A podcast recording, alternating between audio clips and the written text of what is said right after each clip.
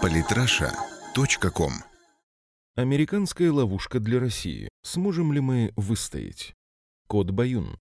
В последние недели мировые СМИ как с цепи сорвались, обвиняя Россию во всех смертных грехах, а в последние дни даже вовсю заговорили о возможности прямого военного столкновения между США и Россией. Делают это они настолько дружно, цинично и нагло, что даже у видавших всякое политиков волосы на голове становятся дыбом. Явно что-то готовится против России, и это что-то может нанести нам существенный урон. Действительно ли США готовятся к войне с нами, и зачем им такая жесткая конфронтация? Какую очередную пакость задумали за океаном и чего нам ждать от наших заклятых друзей? Попробуем найти ответ, который может показаться многим фантастичным, нереальным, абсурдным.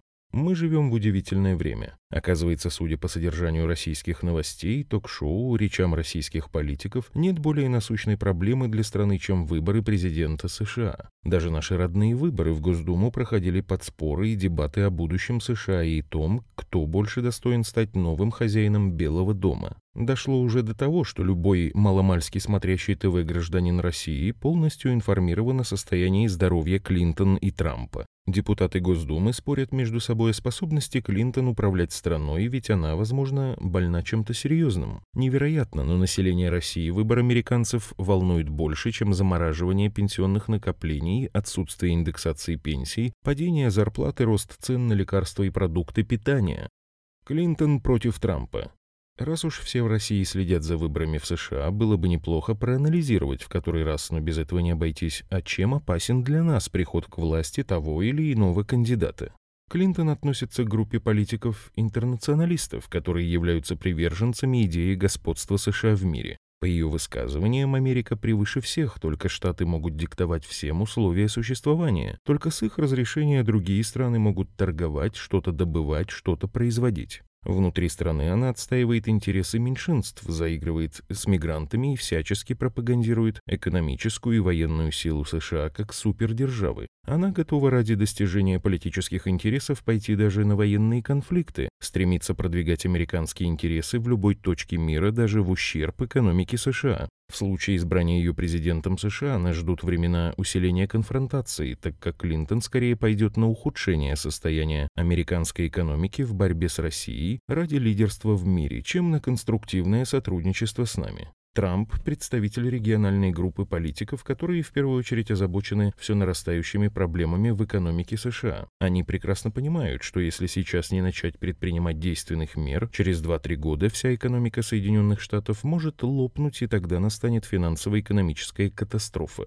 Ведь долг США нуждается в скорейшей реструктуризации, он железными цепями препятствует развитию страны. Из-за этого ФРС искусственно держит низкие процентные ставки, иначе экономика США не сможет обслуживать проценты по гигантскому госдолгу. Но низкие ставки вызывают падение цен на товары и услуги, что тянет за собой падение производства в Америке и падение потребительского спроса. Это неизбежно приведет экономику Соединенных Штатов к стагнации и глубочайшему кризису. И Трамп открыто выступает за жертву в виде потери США геополитического лидерства, так как экономика страны этого уже не вытягивает. Он призывает вплотную заняться госдолгом, добиться устойчивого роста ВВП страны, ограничить въезд в страну мигрантов, чтобы дать самим американцам работать и достойно зарабатывать. Ради нормализации экономики Трамп готов идти на сотрудничество с Россией по любым вопросам, вплоть до признания за нами права на свои интересы во многих точках земного шара. Короче, он призывает временно покончить с амбициями сверхдержавы и заняться насущными проблемами. Достижение этой цели может затянуться на весь срок его президентства. То есть у России будет шанс на передышку, появится возможность подготовиться к новой, вполне вероятной конфронтации США. Ведь достигнув устойчивого роста экономики, роста доходов населения, Трамп столкнется с необходимостью вновь увеличивать рынки сбыта для американской продукции, а значит снова замахнется на вершину мирового лидерства и роли сверхдержавы, только уже более могущественной, что опять же может нанести России значительный ущерб. Американская ловушка. При любом президенте задача США не дать России укрепиться на мировой арене и не дать усилить свою экономику. Именно так рассуждают многие дальновидные политики в США. Они стремятся сделать все возможное, чтобы даже в случае прихода к власти Трампа он не стал бы сотрудничать с Россией и не дал бы нам времени на развитие экономики.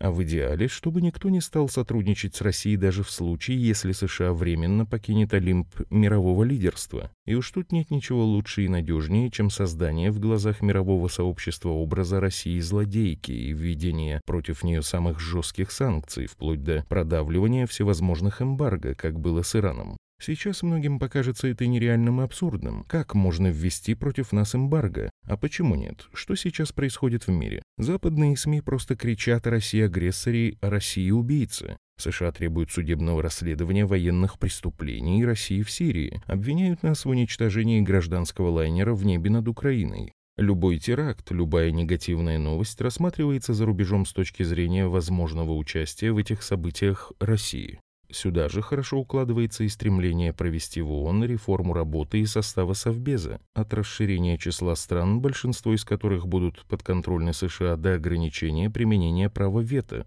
а также появление слухов о возможном военном конфликте России и США. И тут уже не становится уж так абсурдны скандалы с допуском наших спортсменов на Олимпиаду, ведь тем самым в сознание мировой общественности вбивается идея о том, что Россия не может жить и работать честно, только обманом, а запрет участия наших паралимпийцев в соревнованиях – это своеобразный тест для мирового сообщества. Уж если промолчит после такой подлости, значит уже готова к более жестким ударам. Сценарий возможного развития событий не так уж и сложен. После очередной катастрофы или в ходе какого-либо вооруженного конфликта западные независимые СМИ обнародуют чудовищную правду о причастности России к ней. США и ряд других стран ультимативно потребуют в ООН проведения суда над преступлениями России и признания ее агрессором. Россия, естественно, наложит вето. Этого будет достаточно для того, чтобы США поставили на повестку дня вопрос об изменении устава ООН и о реформе состава и режима работы Совбеза ООН. Все члены ООН, поддаваясь массовой истерии, либо проголосуют за реформу, либо воздержатся, тем самым дав США и их союзникам право протаскивать через ООН любые, даже самые фантастические решения и резолюции.